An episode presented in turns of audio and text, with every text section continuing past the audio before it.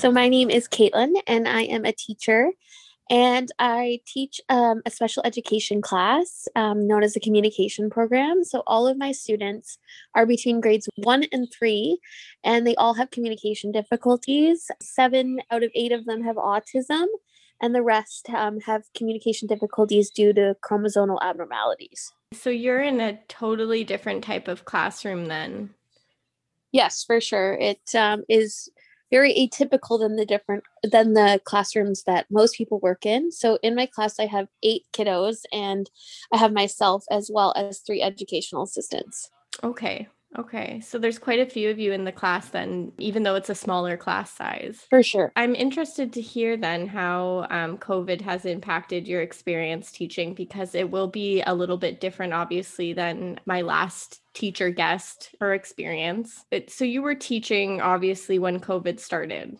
Is that correct? That is correct. So I was teaching, but I wasn't teaching special ed. So last year I was teaching coverage. So I was teaching drama, dance, art, and phys ed when COVID started last year.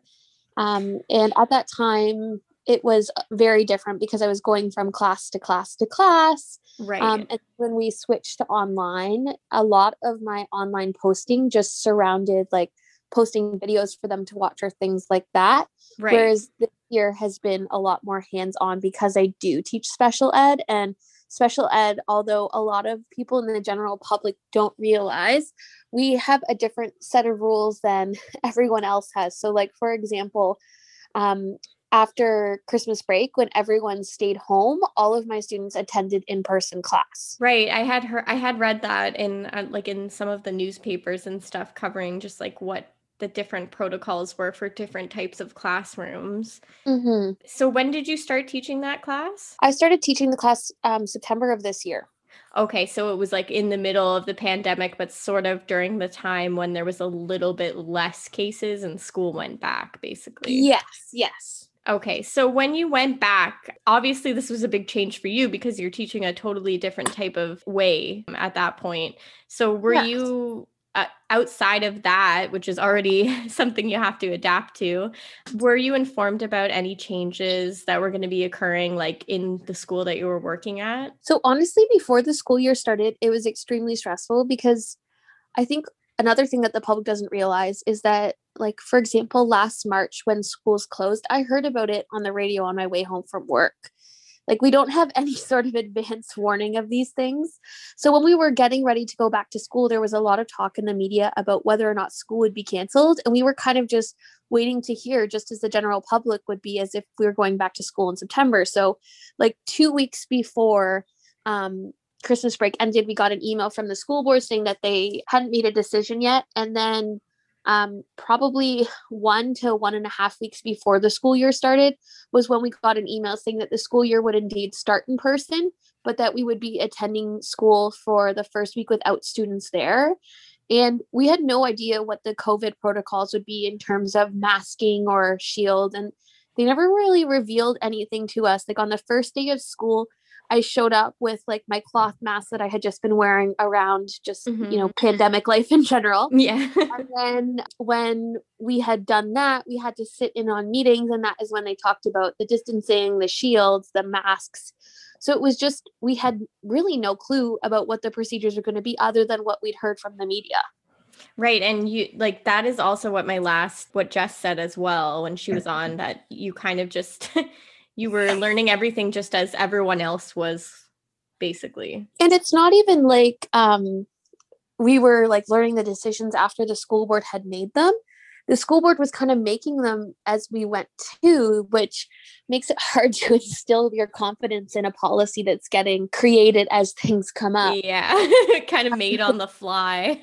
Yeah, exactly. And like, in terms of like, we were asking questions, like I remember that first week, there were 3 days where we had to sit through mandatory training, and we were all in the library of my school together, and they had measured out 6 feet between the desks. So we were allowed to take our masks off if we felt comfortable. And there would be a lot of questions that came up around like, so when am I supposed to wear my mask? When am I supposed to wear my shield? When can I take it off? And the principal didn't even really have clarity on a lot of those things. Like, for a lot of things, she had said you can refer to the board's policy. They had like a reopening schools policy, or you can leave it with me and I'll answer that at a later time. Like, it was just, we were all in the same boat of just this fogginess of not understanding what the school year was going to look like. Right. And how did that make you feel? I'm a generally anxious person most of the time. Mm-hmm. So, I can relate to that. Yeah.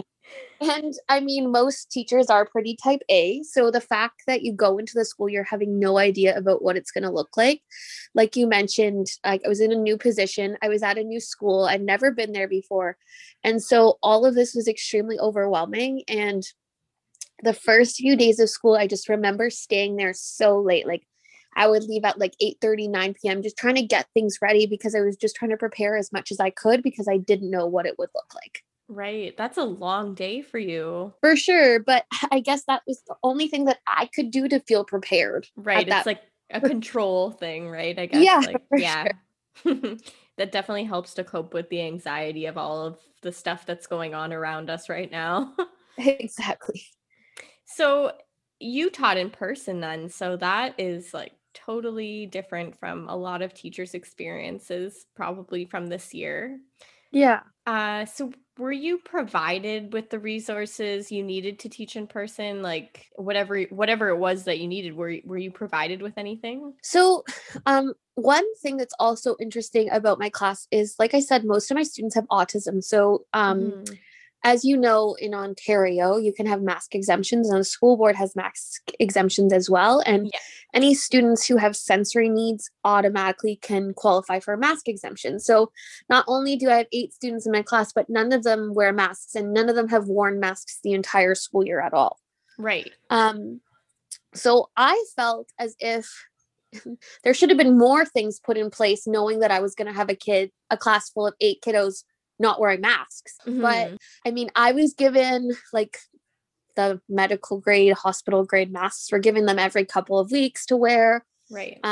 We were provided with a face shield at the beginning of the year. It wasn't even a reusable face shield. It was a disposable one. So that was also kind of tricky. And then when I brought up concerns surrounding like teaching kids how to speak and them not being able to see my mouth. Right. One thing that they provided me with was like a divider that I could put in between me and the students if I was teaching them. And they said that if I felt comfortable, I could take my mask down and teach them through this divider. But honestly, it wasn't very useful in my situation because I just never really felt like we got to the level where I could just, take off my mask and communicate with them, especially because with autism, I mean, there's a lot going on, but they don't understand social distancing and they don't understand really personal space at all. Like they're little and they're learning about the world around them and they can't speak. And often the way that they get my attention is through tapping me or coming up to me and grabbing my shoulder. So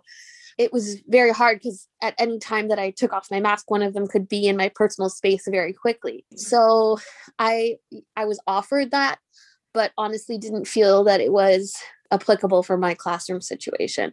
But other than that, there was nothing extra, just the masks, the face shield, and that was pretty much it. I mean, that is a challenging situation, obviously, with mask exemptions and with autism. We have to be accommodating, obviously. But yeah, you're right. It's hard because, I mean, kids in general don't understand social distancing, if we're being honest, under a certain age. So then it's even harder when you have a child who's very used to the sensory component and having to tell them to social distance just doesn't really make sense, right? Yeah. And they need that touch. They need that interaction with adults. So it makes it a super tricky situation to try and navigate, honestly. And most of them are developmentally like about 18 to 24 months old. And I know that you have a little one at home and at that age, like they don't, they need that. Yeah, absolutely. She loves being close and touching and she has no idea. She wouldn't know anything about social distancing. Yeah. So yes, I can see how that would be challenging. Yeah. So it's just like a whole thing that we've had to navigate thus far. But yeah, I would say that there's been nothing extra given to us in terms of helping to protect us from that aspect of it. And would you say that's kind of the most challenging is just, I guess the whole situation is challenging? Like, is there one aspect of that that you would find most challenging? I almost just wish there was more accountability to like the parents who are sending their kids to school. Like, for example, every single day we go into school, we do the Ontario Safe Schools screening, where we have to go through the COVID screening and say, like, we don't have any symptoms. We haven't been around anyone. And I know for me, like, in order to keep my students safe, I make sure that I social distance. I make sure that I'm not going to gatherings. I make sure that I'm following the rules to protect them. But I think the most frustrating thing is like not knowing what they're doing at home. Yeah, absolutely. Last weekend, for example, it was one of my students' birthdays, and his dad was like, we had a little small party, if you know what I mean. And I'm just like, that, I'm not even going to get started on that. Like, I'm appalled almost. And I don't obviously want to say that. I know that every parent can make their own choice, but it's just frustrating when I follow the rules. I know what the rules are. My husband and I are very, very diligent when it comes to that. And I don't know what they're doing when they leave the doors of the school, and the parents aren't accountable for filling out any of that for their students. If they're in high school, they have to show it, but for elementary, it's a recommendation. So I mean, it's easy for people to do it and just say their kids have no symptoms if they do. Exactly. But it would be different if they at least had to show that they do it, but they don't. And in my class, another thing that's a unique feature of the program that I work in is that I have a speech language pathologist partner who works with me as well. Okay. And her college, like the College of Speech Language Pathologists, has suggested that they don't work with students unless they're provided with the Ontario screening from the parents. So she comes in twice a week and she asks the parents, like, on Tuesdays and Thursdays, I need you to send me their results. And not all of them even do that. So that makes me even doubt further if they actually do it at all. Yeah, exactly. And you're so right. People can just kind of say whatever they want on that. That's really the problem with the screening in general. Like, you go to the hospital and you have to do the screener, but I mean, people can lie. There's nobody policing you to tell you you can't, or checking in on you, right? Like, to make sure you didn't do it. So I know it's very frustrating that certain people don't follow the recommendations, but like you said, they're all adults and they can make their own decisions. I totally agree with that. But yes, I can definitely relate to the fact that it's frustrating. I know we struggled with that last year a lot, especially while I was on maternity leave with a new baby. And we knew people who weren't kind of following the recommendations, and it's very frustrating, and you can't be sure who's telling you the truth, or some people tell you things and then, you know, you end up seeing something on social media that points to a different answer. So it's just, the whole situation is incredibly frustrating, and it makes you, it's just difficult. For sure. And like, I get it. Like, I totally get that people are like, they didn't expect to have their kids home this time. All my students have special needs. I guarantee that last year during the shutdown, it was very difficult for their parents to have them at home all the time. Absolutely. But I think that it's making people a little more lax on, like, they'll send their kid to school with a cough. They'll send their kid to school with a runny nose because they've had them at home for so long. They're just like, they need a break. And I get that. But I think people just need to think about, like, all of us teachers, we have families too. Yeah, exactly. And that's kind of the struggle of it all, right? No, exactly. You have to think beyond just yourself right now, especially when you're sending your kids to school, because it's teachers, it's all the staff in schools, who, some of which are high risk. Like, I know there's lots of people who are high risk in schools, and it's the other children as well. Like, I don't know. I just don't get it. It's a little bit crazy, but I guess at the end of the day, it is what it is. And hopefully people realize that if they follow the rules, then maybe one day we'll enter some sense of normalcy. Exactly. I keep seeing posts about that. Like, if we all just listened for like a little bit longer than a month, you know, we might actually get out of this sooner rather than later, but it feels like a revolving cycle lately where we go into precautions or lockdown and then everybody gets free of it and they just all forget that, you know, we were just in a lockdown and that you have to still social distance and everything. And then, you know, a couple weeks later, we're back in the same situation. So exactly. And I know right now they're predicting that come April we'll be in a similar situation. Yeah. And I'm hoping that won't be the case, obviously, for not only myself, but, you know, everyday life. But absolutely. I don't know. It's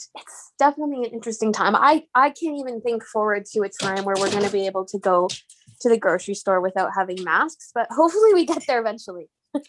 Yeah. I mean, I'm sure some of the changes we've seen over the past year, they'll stay around for a while and some may stay around forever just because now we're more aware, right, of how easy it is to spread something like this and so quickly.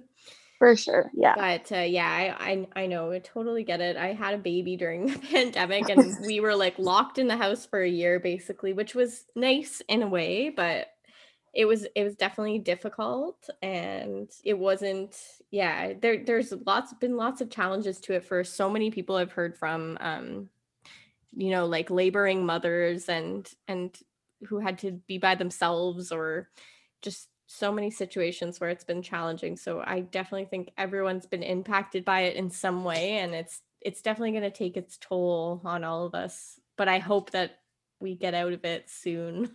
Yeah, for sure. Do you think there is anything about your class like that's challenging for the students, even though they're not wearing masks? Do you think that they feel there's a difference? I honestly think that like when we entered school in September, they were honestly so used to seeing adults with masks that I honestly don't think that they noticed that much. But some things that I did at the beginning of the year to help them is on my face shield, I tape a picture of myself of like what I look like without a mask to it. Mm-hmm. So that they feel that like small sense of normalcy. And at the beginning of the year, they used to try and pull the masks off a lot more than they do now. Like they would like want to see the face a lot more. Right. But now I think that they're more used to it, but it's hard for them because they're learning how to speak. And sometimes when you're speaking through a mask and a face shield, what you're saying doesn't come across the way that you want them to hear it. So right. I'm sure that is a difficult part, but because they're nonverbal, it's hard for them to express those needs, but we can definitely tell when they're like a little bit dysregulated because something's different. At the beginning of the year, it was a lot of settling in, but now that they've been with us so long, I think honestly that they're pretty used to it. Yeah. That's good to hear that they've adjusted well to the changes. Yeah. It definitely comes with its struggles, especially when you're learning to speak that the whole mouth, being able to see people's mouths and facial expressions and everything is very important. Yeah, for sure. Even as an adult, like sometimes when you go to the grocery store and someone asks you something, you're like, what? Because you're used to looking at people's lips when they move. So if you can't understand what they're saying, you can make sense of it. But, you know, even as an adult, it's difficult. So I can't imagine as a child. So challenging. And cleaning. So you said that basically you were provided with masks for yourself. What kind of cleaning is happening at your school? Do you have to do any of it? Because I know that sometimes that is the case. So I would say that I'm very lucky that I work as part of a team. Like I said, I have 4 educational assistants who work with me, and they are amazing when it comes to sanitizing and cleaning. So in terms of what the school provides wiping down of the students' desks once a day, and then wiping down, because I'm in a special ed class, it like qualifies in the same area as like a kindergarten class. So it's, I guess, a more frequently used area. So right. They wipe down the doorknobs, the back of the chairs, and then any of the common tables. Like we have a table where they eat lunch together and stuff like that. Right. They'll wipe those down once a day. And then at the end of the day, my EAs are amazing and they will wipe down all the chairs, all the desks, any toys that the students have touched. But that's something that we do as a team in our spare time and that we've made the decision to do. So the school provides us with sanitizer, like spray sanitizer to use.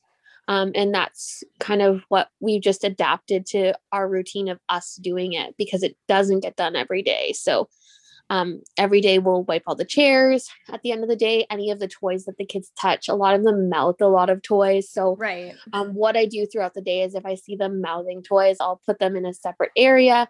At the end of the day, I'll let them soak in hot water. Like I'll boil water and let them soak, and then I'll wash them with soap and water because they're putting them in their mouths. I don't really feel comfortable putting it in the desk sanitizer. Yeah. You want to put it something like a little bit more, less harsh, I guess. Yeah. So we do that as a team, but in terms of what the custodians do at the end of the day, they come in, they sweep, they vacuum. I have a small carpet in my classroom. They vacuum it. Mm-hmm. But in terms of like the high touch services, in my opinion, it's not being done as often as it should be. Do you think that that's like a staffing issue or like a time issue? Like, is your school big? Like, or it's just, it's not being done because it's just not being done. Well, I don't think it's an expectation. That's like another thing. Like, right. In the school board's policy, it says that the student's desk get wiped down by the custodian once a week. And in my opinion, that is absolutely ridiculous. Like, we're in the middle of a pandemic here. Even if we were not in a pandemic, yeah, they should get wiped down at least minimum once a day, if not twice. And I work in a very small school. We're only K-5. Most of the class sizes are pretty small. And so there's probably only there's 3 kindergarten classes, 2 grade ones. So 3, 4, 5, 6, 7, like maybe there's 10 or 11 classrooms in my school. So it's not huge. But any cleaning throughout the day that's done is done by the teachers themselves. And then, at the end of the day, it's pretty minimal. So at the beginning of the year, if a student had one COVID symptom, they would get sent home. Right. And what happens when they get sent home is that they clear the classroom. So all of the other kids that are in the classroom at the time, they take them out of the room and they do like a thorough cleaning of the room is what they say. Mm-hmm. And I had an incident at the beginning of the year where one of my students was at school with a really high fever. And so we checked his temperature and he had a really high fever. He was falling asleep on my lap. Like, it was very clear that he was unwell. So we called the custodian to do the full clean, and I happened to be in the room putting stuff away while she was doing the full clean. And honestly, she just went around and sprayed the desks with sanitizer, sprayed some of the chairs with sanitizer, and that was pretty much it. Then the kids were allowed back in. So even that like deep clean that they're doing, like, it takes probably like, for example, if a student in a regular class exhibited COVID symptoms, they would clear them out for about 10 to 15 minutes. Mm-hmm. And in that time, the custodian is supposed to be doing a thorough cleaning. But from what I've seen, and this could be different from school to school, this could just be where I happen to work. Right. Thorough cleaning isn't not very thorough and simply just includes using the same sanitizer that we're provided with in our classroom to wipe down desks, chairs.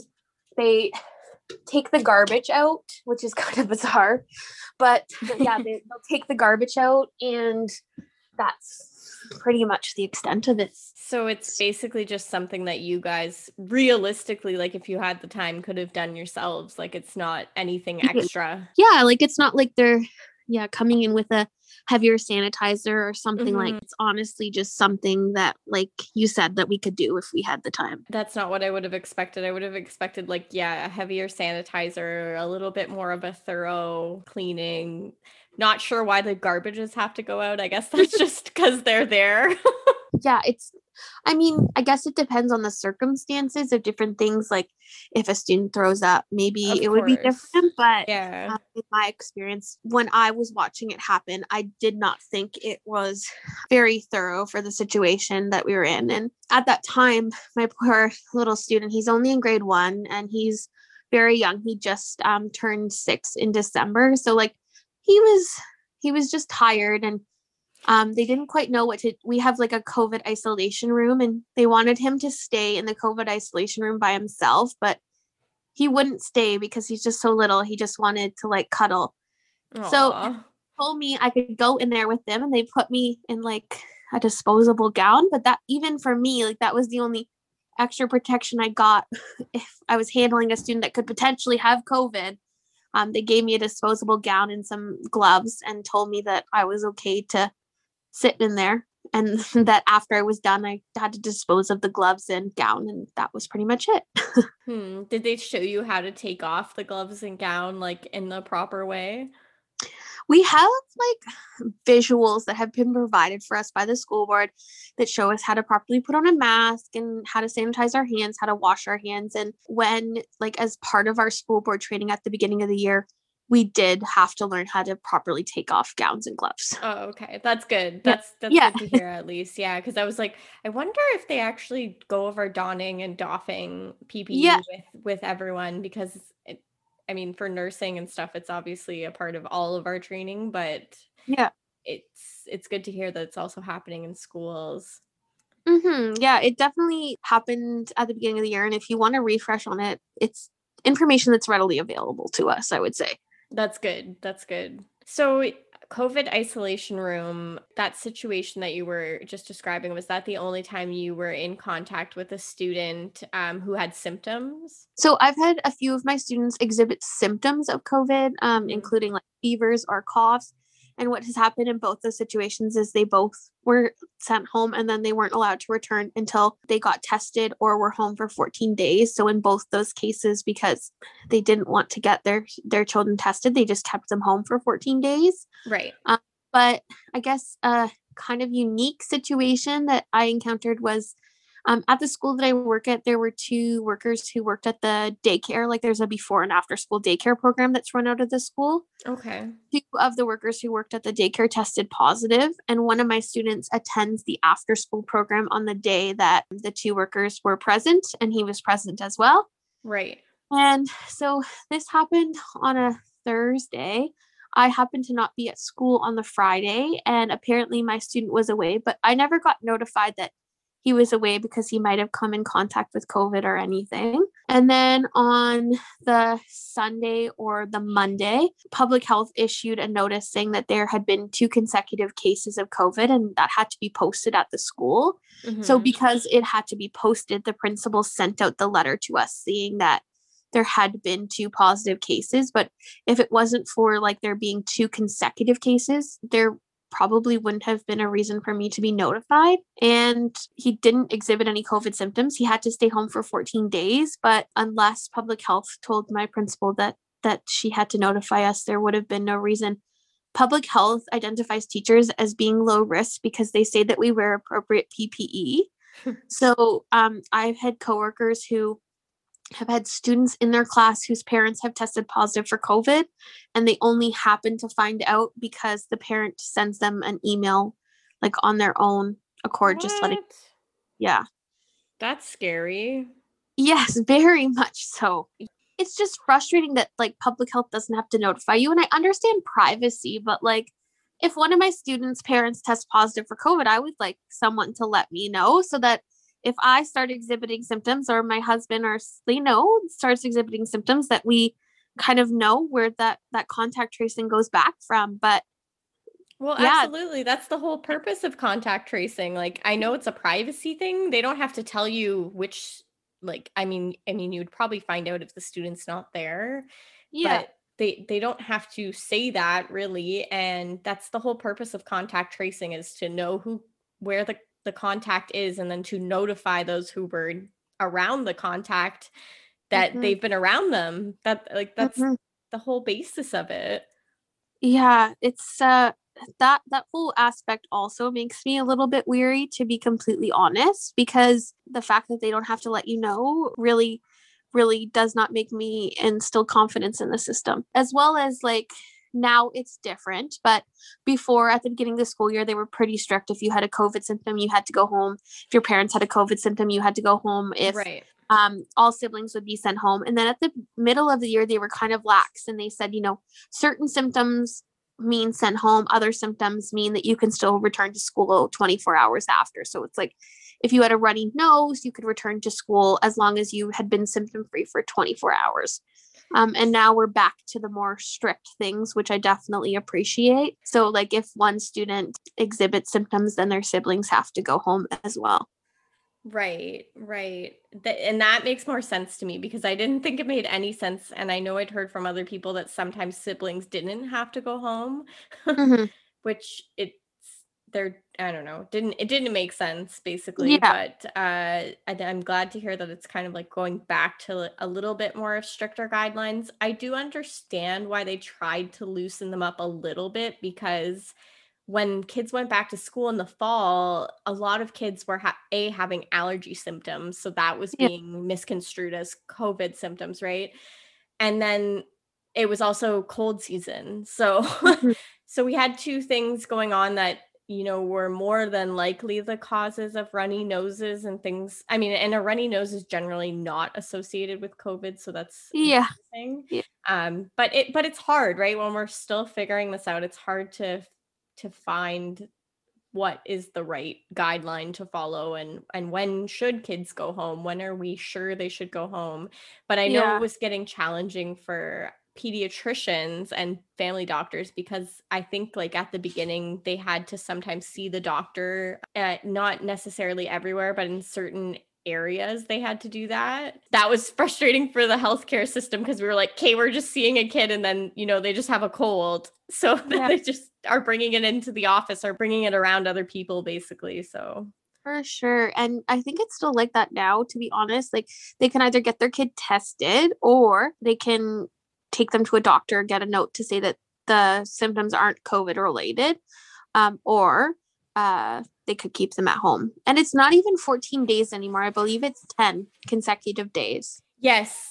It did change to 10 from what I've seen in the guidelines. I'm not sure.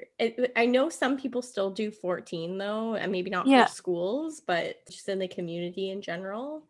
Yeah. Like I know for me with work, if there's like a positive test, I believe it's still 14 days you're supposed to quarantine. So I wonder why it's 10 some places and 14 in other situations. But doesn't really make sense.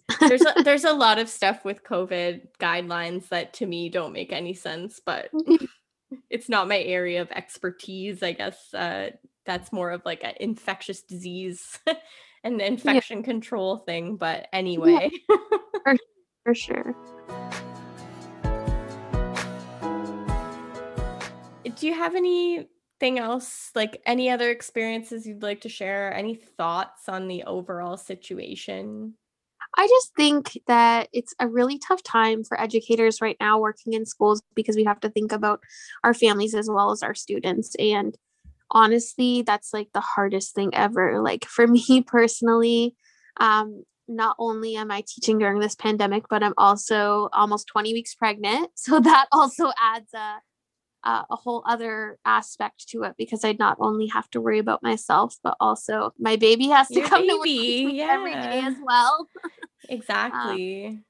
So that is challenging. And then for me, I also had cancer, and so I had chemo. So my immune system is mostly restored by now, but being pregnant and stuff obviously depletes my immune system a little bit. Yeah, absolutely.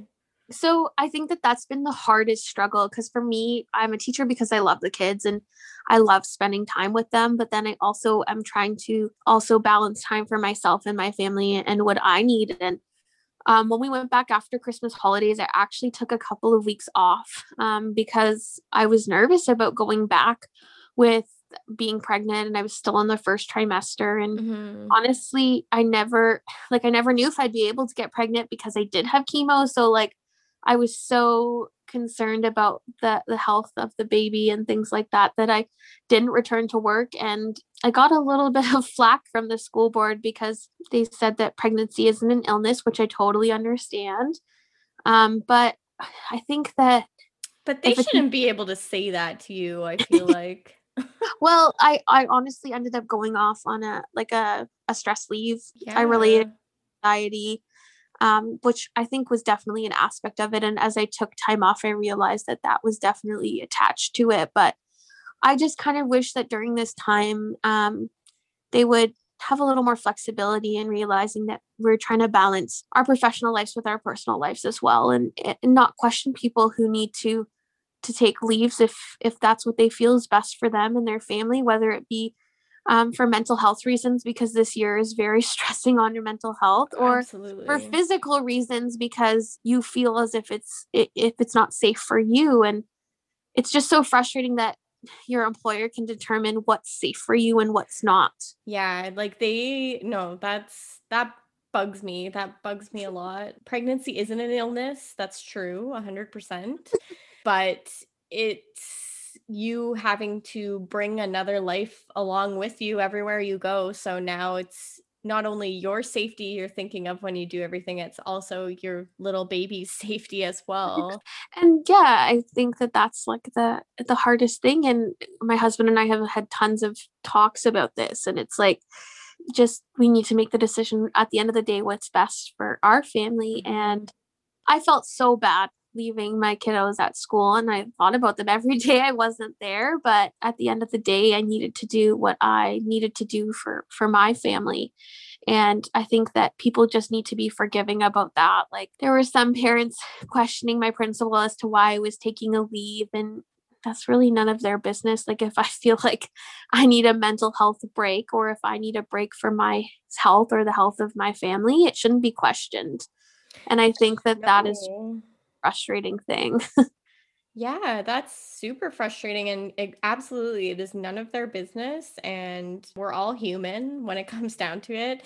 If somebody needs a break from work, it's not anyone's business. It's really just yours. And absolutely should always look out for your family. Number one, you and your family and your well-being is always going to be, the top priority. Mm-hmm. Work will be there or it won't be there, but you can't go backwards with your own health or your own safety or anything, right? You can always... Yeah, you're never going to wish that you worked more. You're never going to wish that. Exactly. But you might wish at some point, if say you felt like you needed a break for whatever reason, and then you didn't take it and things got harder or worse, you can't go back and take it, right? So... Yeah, sure. That's always challenging with jobs, that kind of stuff, because it's very personal. And I agree. I don't think that jobs should be able to determine what's safe for you and what's not, because it's more than just what they perceive to be safe. It's also how you feel about it. So that Exactly. If you feel anxious and terrible going into a situation, then there's something wrong with that, right? And I don't think they can make that decision for you. Yeah, it's... like we've said this whole time, it's definitely challenging times. And I get that. I just wish that, during this time for everyone, just whether you work as a teacher or any profession, just be understanding of others and just be kind, honestly. Yes, that's honestly the takeaway message, I think, of the past year is be kind to other people, because you don't know what they're going through. We're all going through hard stuff right now, but... Yeah. We just need to be nice to each other, because at least we have that then, right? Exactly.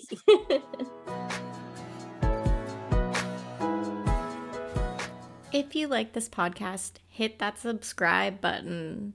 You can also check out our website at www.elephantinthewomb.ca and subscribe to the blog email list for blog and podcast updates.